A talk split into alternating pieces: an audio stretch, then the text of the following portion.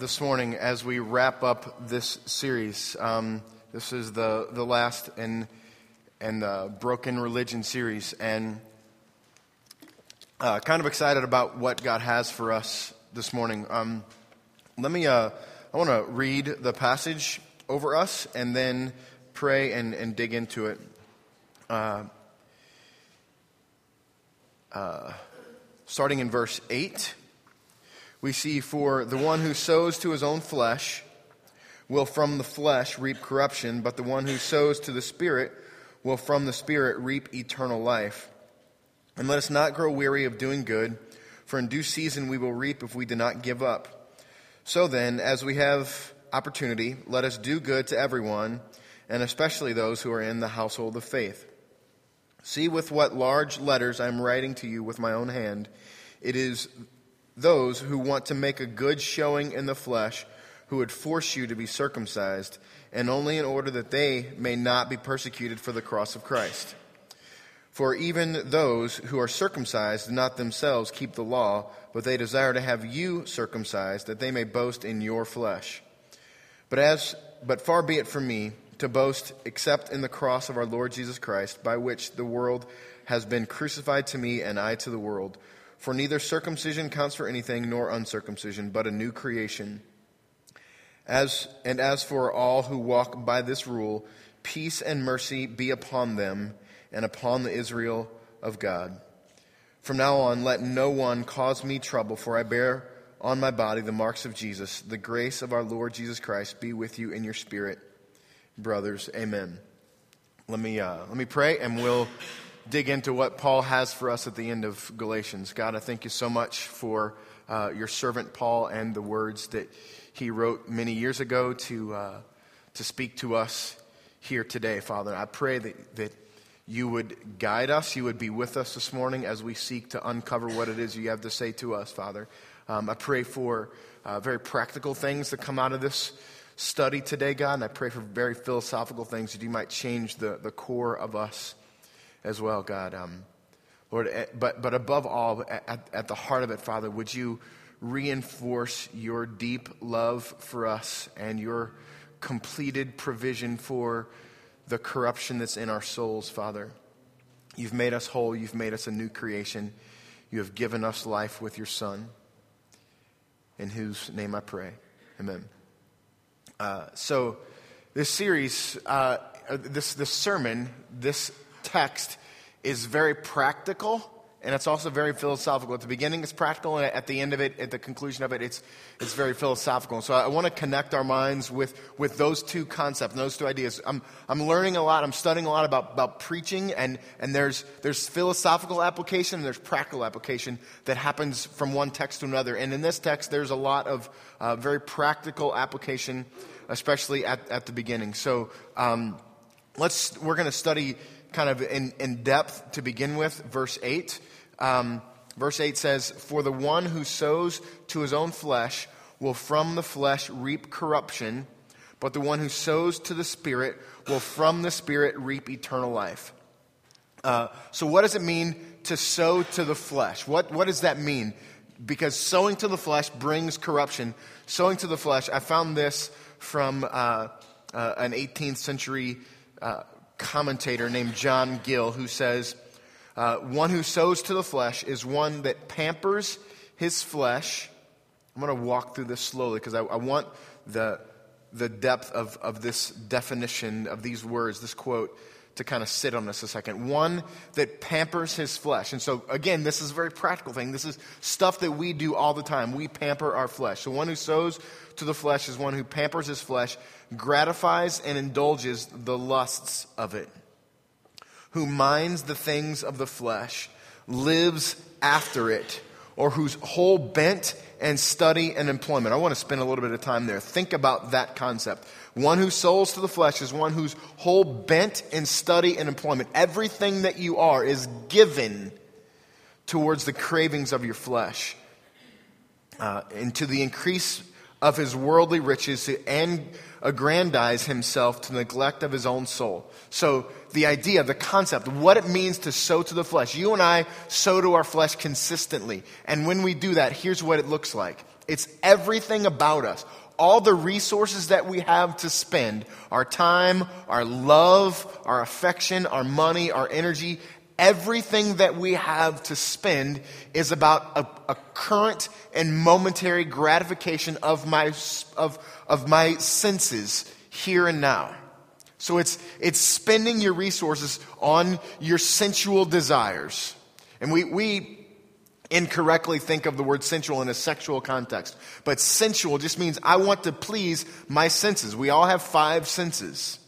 And when we're sowing to the flesh, we're trying to satisfy, gratify, spend everything that we are on those sensual pleasures. Stuff that, that looks good to us, tastes good to us, sounds good to us, feels good to us. We're spending on our flesh. And it brings corruption. What do I mean? What does he mean by corruption?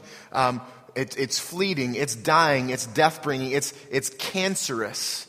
Corruption is cancerous. When we sow to the flesh, we are bringing about cancer into our, our spirit. So it's breakable, it's an illusion, it's a mirage. It's bringing things like strife, dissension, rivalry, anger, and bitterness and hatred. It's spending on something, spending your resources on something that you know is going to corrupt and kill you. Um, the fact of the matter is this when we, the, the chances are that every one of us have a tendency in our flesh to spend it in one, one way or another. All right? We have, Hebrews says, that the sin that so easily entangles us. When we wrestle with that, when we give into that temptation, corruption is the direct response to that. Um, I'm going to tell a story in a second that, that tells exactly what I'm talking about. But let's go on. What does it mean to sow to the Spirit. John Gill again says this about sowing to the Spirit one that minds and savors the things of the Spirit. What do you think about that idea of savoring something? Like, think of, of really, really good food. The, the first or the last bite of a really good meal. Like, you don't want to swallow it, right? You want it to sit in your mouth for a while. It's I, we, we went out a couple of Friday nights ago with, with a pastor friend and his wife, and they took us to this really cool dessert place in, uh, in Kirkwood. And they had this like gooey butter cake with cinnamon ice cream, and it was like, it, actually, Jen got it, so like I, I only had uh, like a, a, bite or two, but it was this incredible, like the, the taste, it was just incredible. And the last thing that I wanted to do was to swallow it. I wanted to savor it. I wanted to, to keep it for a while, like not let it fleet away and, and go away. I can like, if, if, my, if I, I try hard enough now, I can kind of kind of remember that taste and, and I can I experience it again because I spent time savoring it. One's one mind, one that minds and savors the things of the Spirit. When you are engaged with the Spirit, when you sense His presence, we're sowing seeds to the Spirit when we savor it, when we think about all of the, just like I'm thinking about that cinnamon ice cream on top of that gooey, like, and I can remember that. This is what it means to sow to the Spirit. It also means encouraging the spiritual ministers of the word in relieving the poor of this is very practical stuff here. Encouraging spiritual ministers of the word, relieving the poor of Christ churches, contributing to the spread of the gospel. That's the main thing that, that like one of the things you hear us talking about here at North Church is what we want to do is sow seeds of the gospel, is plant the gospel in our context, in your marriages, in your parenting, in your friendships, in your workplaces, in your, in your communities, in your church, to sow seeds of the gospel. This is what it means. We're sowing to the Spirit when we contribute to the spreading of the gospel and the administration of the word and ordinance in other places. What does it mean to, so sowing to the Spirit, brings the reaping of eternal life. What does it mean to reap eternal life? This is, come with me here. It's, it's to be more like who we were created to be. In awe and beauty and the majesty of the creation and the creator. To be creative. Do you realize that? Like, like, I, I look out, look out here and like, uh, Danielle is an incredibly, and Mandy and, and Travis, these are incredibly creative people. But we were all, all of us, created to be creative. And as we sow seeds of the Spirit in our world and in our life, we like we connect with that. And, and what flows out of us is what God intended for us to create in this world. We were, were created to, to be creative, and, and our work is plentiful and lasting and has value and is completed. Do you really want, like, do you want your work to have lasting value? Do you want the things that you busy your life with to have lasting value? Like, seriously, think about that. Do you want, like, in a hundred years from now, do you want the stuff that you busied your life with to still be around, the, the residue to still be around? That's what it means to sow to the Spirit. I, I got a chance on Friday night to hang out with a new friend. His name is Joshua. Um, there was an event at a, a church in O'Fallon, Summit, actually, the, the church that birthed us. Um, they had an event at their place on Friday night, and so I went and Kyle was there. I was spending a lot of time hanging out with a guy named Joshua and didn't know him before the night. And here's his story. He's a newly divorced guy um, within the last year or so. And he's, he's kind of, I don't know, just an open book. And, and I, I kind of attract those sort of people where we just, we, we kind of begin to tell each other stories. And so he's just laying out a story. We talked for like an hour. And newly divorced guy, and he says, here's, here's how it happened. Um, like, I was addicted to pornography, I was uh, an alcoholic, and I had several affairs. And I destroyed my marriage. And he said, I was exposed to pornography at, at, a young age. He was like five years old when he was exposed to pornography. And, and from that moment, as a five year old until today, he still wrestles with pornography. And that's brought this, this sexual sort of deviancy inside of him. And this is, I asked him, I'm going to share the story on Sunday, so I'm not letting anything out of the bag. But he's, it, it's, the, it's, it's broken him and it's broken his marriage. And, what he said was this is really cool. He said that my wife has a little bit of blame for our divorce. She's not innocent in our divorce, but I'm the main culprit, and my addiction, my sexual addiction, and my alcohol addiction are, are the main culprits for my divorce. And what that's brought for him, he's a laborer, so he, he works hard, like 50 hour weeks every day or 50 every, every week. And so he's, he's now he's got to pay a different, a separate mortgage and he's got to pay child support. So he's working 60, 70 hours a week to pay for this. And so like his entire life is about satisfying the corruption that he caused in his world. And, and his kids, he's got three kids, and they're growing up with, without a dad living in, in the home and his wife doesn't want him to be around. And he lives like a couple of blocks away from his family. And it breaks, he drives by his family's house every day, and it just breaks his heart to know that, like, he should be in there. And he desires to be in there. But there's this brokenness that's very real. And it makes him sad. It makes him sad a lot. And so, he, what he does, he's trying to serve his wife to, because I've, I've messed you up. I've messed up my family. I've messed all this stuff up because of, of the corruption of the seeds of the flesh that I've sown into this world. I've corrupted my family. I've corrupted my children. I've corrupted my job. I've corrupted my life. Everything about me is, is corrupt now because of this. But here's, here's the other half of the story. As he's telling me this, there's this joy that's like all over him. And I'm telling like a really ugly story, right? It's, it's terrible. addiction to, to alcohol and, and to pornography and, and, and adultery and affairs and, and this, this brokenness of a, of a dad and having to work so hard to, to overcome all this stuff. And it's, it's an ugly thing, but he's got this smile on his face.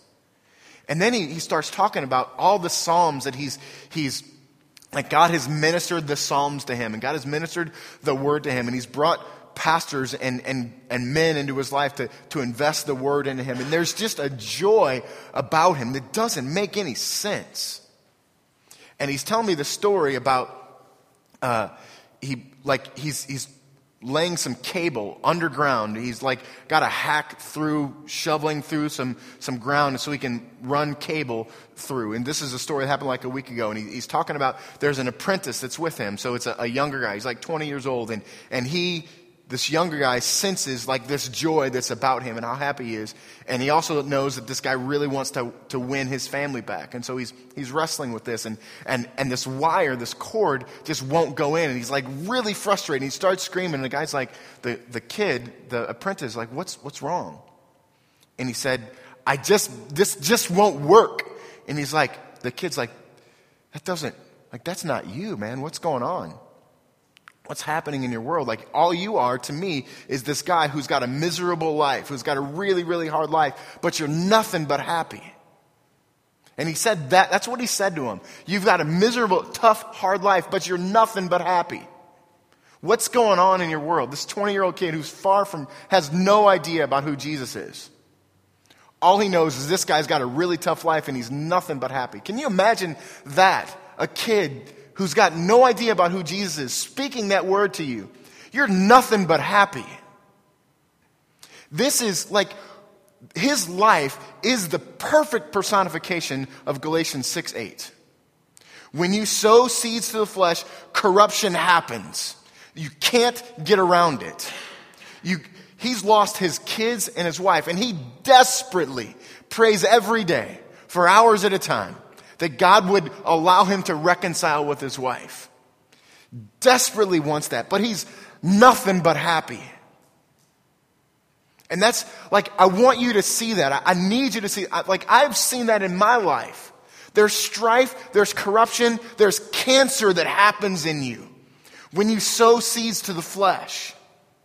And there's nothing but happy. There's joy. Even in, and it's like it's a false nonsense, stupid joy that we think if we do right, God's only going to do good to us. That's not what I'm talking about. Because the reality is for this guy, his life sucks in our world, in our cons. Like he's got to work 80 hours a week to pay child support and his wife hates him. But there's nothing but happy in him in the middle of that. How does that even make sense? It's, he is moving towards what God has created him to be. And this is, this is incredible news for the one who's sown seeds of, of, of the flesh and is experiencing the corruption of this life in this world, that there is a hope for you. Isn't it incredible? This is really, really, really good news. Let's go back. Let's read the rest of this chapter, and I promise we'll go quicker with the other verses. You're not going to be here till 2 o'clock. Verse 9 And let us not grow weary of doing good. So these are, these are some proverbs. You guys know what proverbs are. It's just a simple statement of, of a good way to live your life. Let us not grow weary of doing good. Let us not grow weary of doing good. You don't need some biblical exegesis and Greek word study to understand what this is telling you to do. What do you guys think this is telling you to do? Not rhetorical. All right? It's, it's, it's even a little simpler than that. Let's, let's read, look at verse 9. Let us not grow weary of doing good. What should you do? Thank you. It's really simple. Like, Paul is this deep intellectual guy, but he's writing Proverbs to us here. Let's don't get tired of doing good. Because look, look at the end of, of what happens when we do good. Nothing but happy. Even in the middle of awful, terrible circumstances. Nothing but happy. I, I, I'm, I'm picturing my, my new friend Joshua in a, in a hole digging a, to lay wire, and, and a 20 year old kid says to him, Dude, you're nothing but happy. I want somebody to say that about me. Uh, verse 9. Let us not grow weary of doing good, for in due season we will reap if we do not give up. You're going to reap if you do not give up. Continue, continue to do good. Verse 10. So then, as we have, as we have opportunity, let us do good to everyone. Again, we don't need a lot of biblical explanation here. What are we supposed to do? Do good. To whom are we supposed to do it? Everybody. Do good to everybody. Think about like For those of you who have pens and papers, write something down. Who is it, or for those of you who have like a smartphone, write, pull it out, write in it. Who is it, who is God calling you to be good to? Think of, think of a very practical person. Go be good to that person. Be good. Do good. Especially to those who are of the household of faith. Here's a slippery thing for us. Um, don't, as, as I'm preparing this, this message this, this week, don't hear me saying, do not hear me saying that your good doing has anything to do with the way that God sees you. Whether you're sowing to your flesh or sowing to, the, to your spirit, your sins have been paid for and God is not angry with you. No matter if, when my friend Joshua, who gave his life to Jesus as a, as a, as a high school kid, whether he was sowing to his, his flesh through pornography, through adultery, through alcohol addiction, through throwing his marriage away, or whether he's pursuing the Lord with vigor and doing good to all around him. God is not angry with him. Whatever's happening in your world, don't let the enemy lie to you and say that God is still angry with you. His anger was poured out on the cross of Jesus Christ and it's done. His anger is in the past at you. He sees you as Christ. However, in the middle of this, sowing seeds to the flesh is going to bring corruption to your life. Sowing seeds to the Spirit is going to bring eternal life to your life. Who you were created. Do you know that we were created to be in love and be in awe and be in wonder of the majesty and beauty of God? And then the result of that is create good in this world. That's why you're here.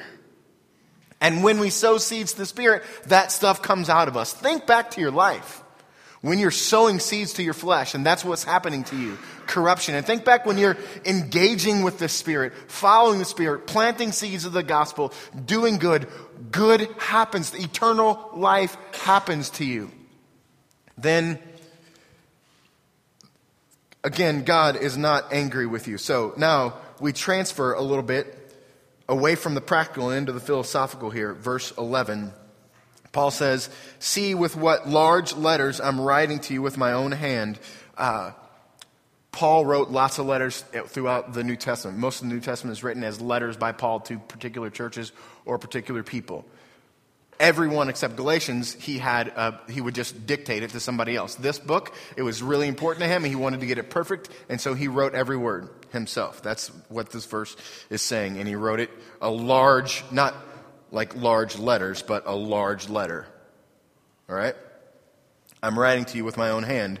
Verse 12 It is those who want to make a good showing in the flesh who would force you to be circumcised. I want to think about this word showing.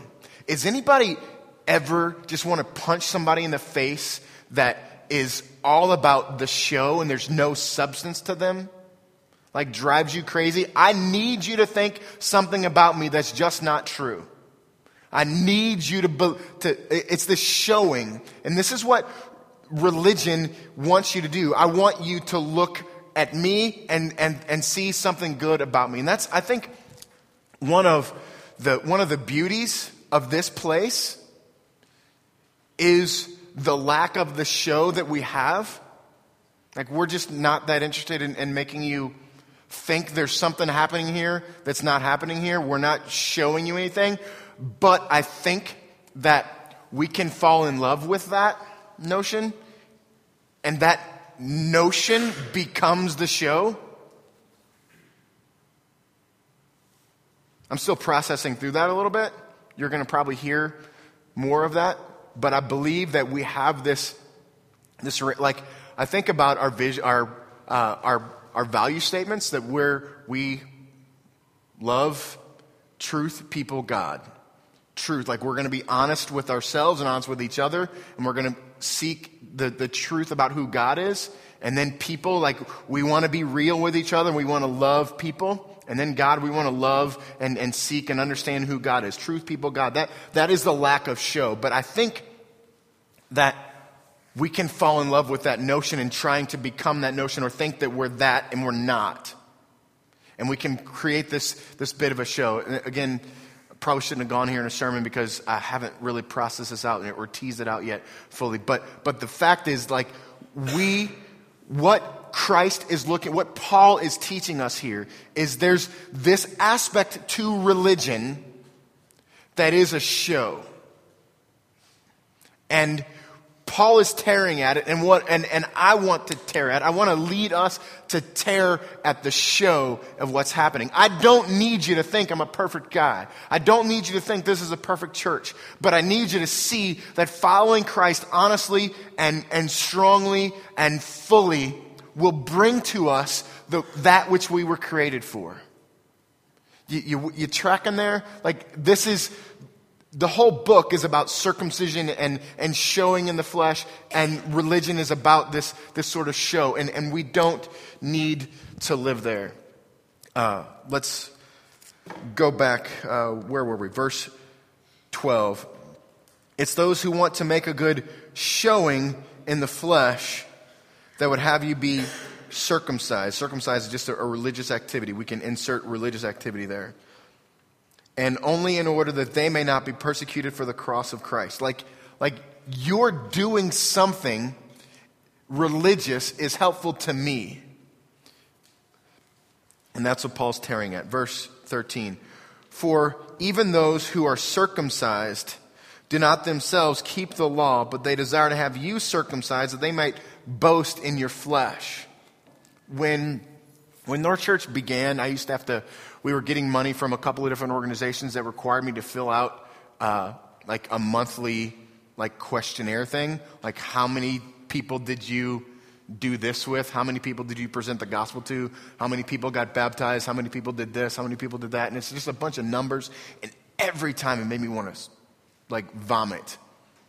And like like that's that's the goal. And and that's exactly what this is, is tearing at, is warring with. And I, there's, there's more to it than that, but, but ultimately, like, I need you to glory in my religious activity.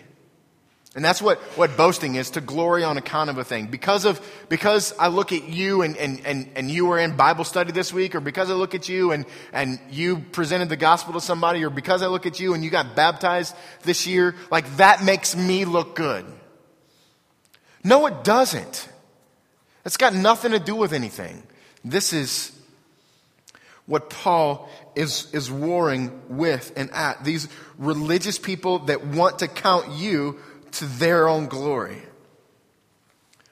Verse 14 But far be it from me to boast in anything except the cross of our Lord Jesus Christ, by which the world was crucified to me and I to the world. And that language just means like the world doesn't mean anything to me anymore. There's nothing but condemnation in the world. There's nothing, like I understand that, that sowing seeds to my flesh, living in the world brings nothing but corruption to me.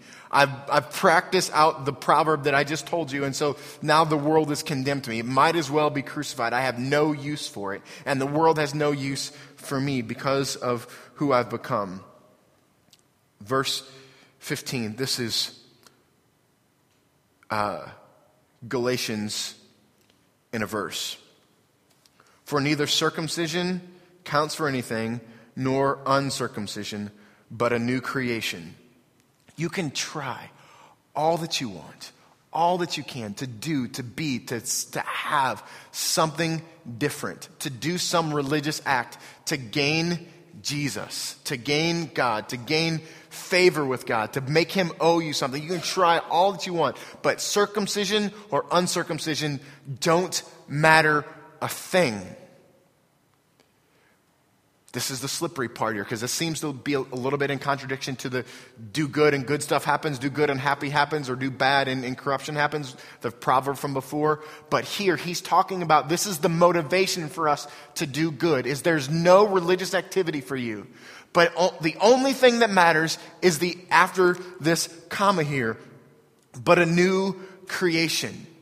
This is, I'm, I'm so excited about, about how this is. Listen, I need you here. This, circumcision or uncircumcision doesn't matter. The only thing that matters is that you are a new creation. Did you do anything? When was the last time that you created life. You're, you're incapable of it. We're incapable of it. We're not capable of, of speaking and then a world existing.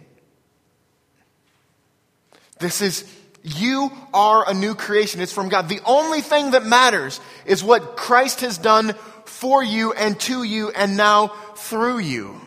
That's all that matters. This circumcision or uncircumcision is the metaphor that Paul is using about this religious activity and that we've been using about broken religion. The only thing that matters is the new creation that you are. Do you know? Do you experience? Do you live your life as a new creation? Think about my friend Joshua. The only thing about him, his life is awful. It's really, really, really, really, really hard. But there's nothing but happy about him. And it's because he understands the new creation that he is. You, in Christ, are a new creation. Rest in the midst of that. And then Paul closes this book with the ramifications of that. Verse 16. And for all who walk by this rule, that nothing you do matters, but only the fact that what God has done in you and to you and through you. That rule, peace and mercy upon them. Peace and mercy upon them. Would you like to have peace and mercy upon you at all the time? Yes, is the answer to that question. It's, it's yours because God has given it to you. Christ has given it to you. Verse 17 Let no one cause me any trouble, for I bear on my body the marks of Jesus. He's been broken for Christ's sake. In verse 18, he closes with this The grace of our Lord Jesus Christ be with you, be with your spirit. What you didn't earn and what brings joy to you is upon you because of Jesus, nothing else not any of your religious activity, but because of Jesus. That's what is upon you. This is yours. And it becomes the motivation for us to go into the world and do good. Let's, uh, let's pray and respond. God, thank you for Jesus. God, thank you that we are all new creations. God, I pray for each of us here in this place, God. God, help us to see.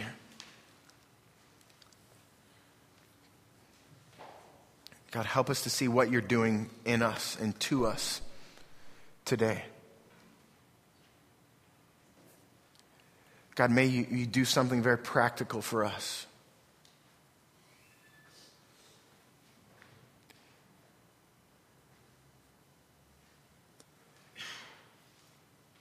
God, show us your direction. Show us how it is that you want us to sow, show seeds of the Spirit. God, motivate us by the beauty of your cross and your Son. Draw us into your presence now, Father. And guide us as we respond. In Christ's name.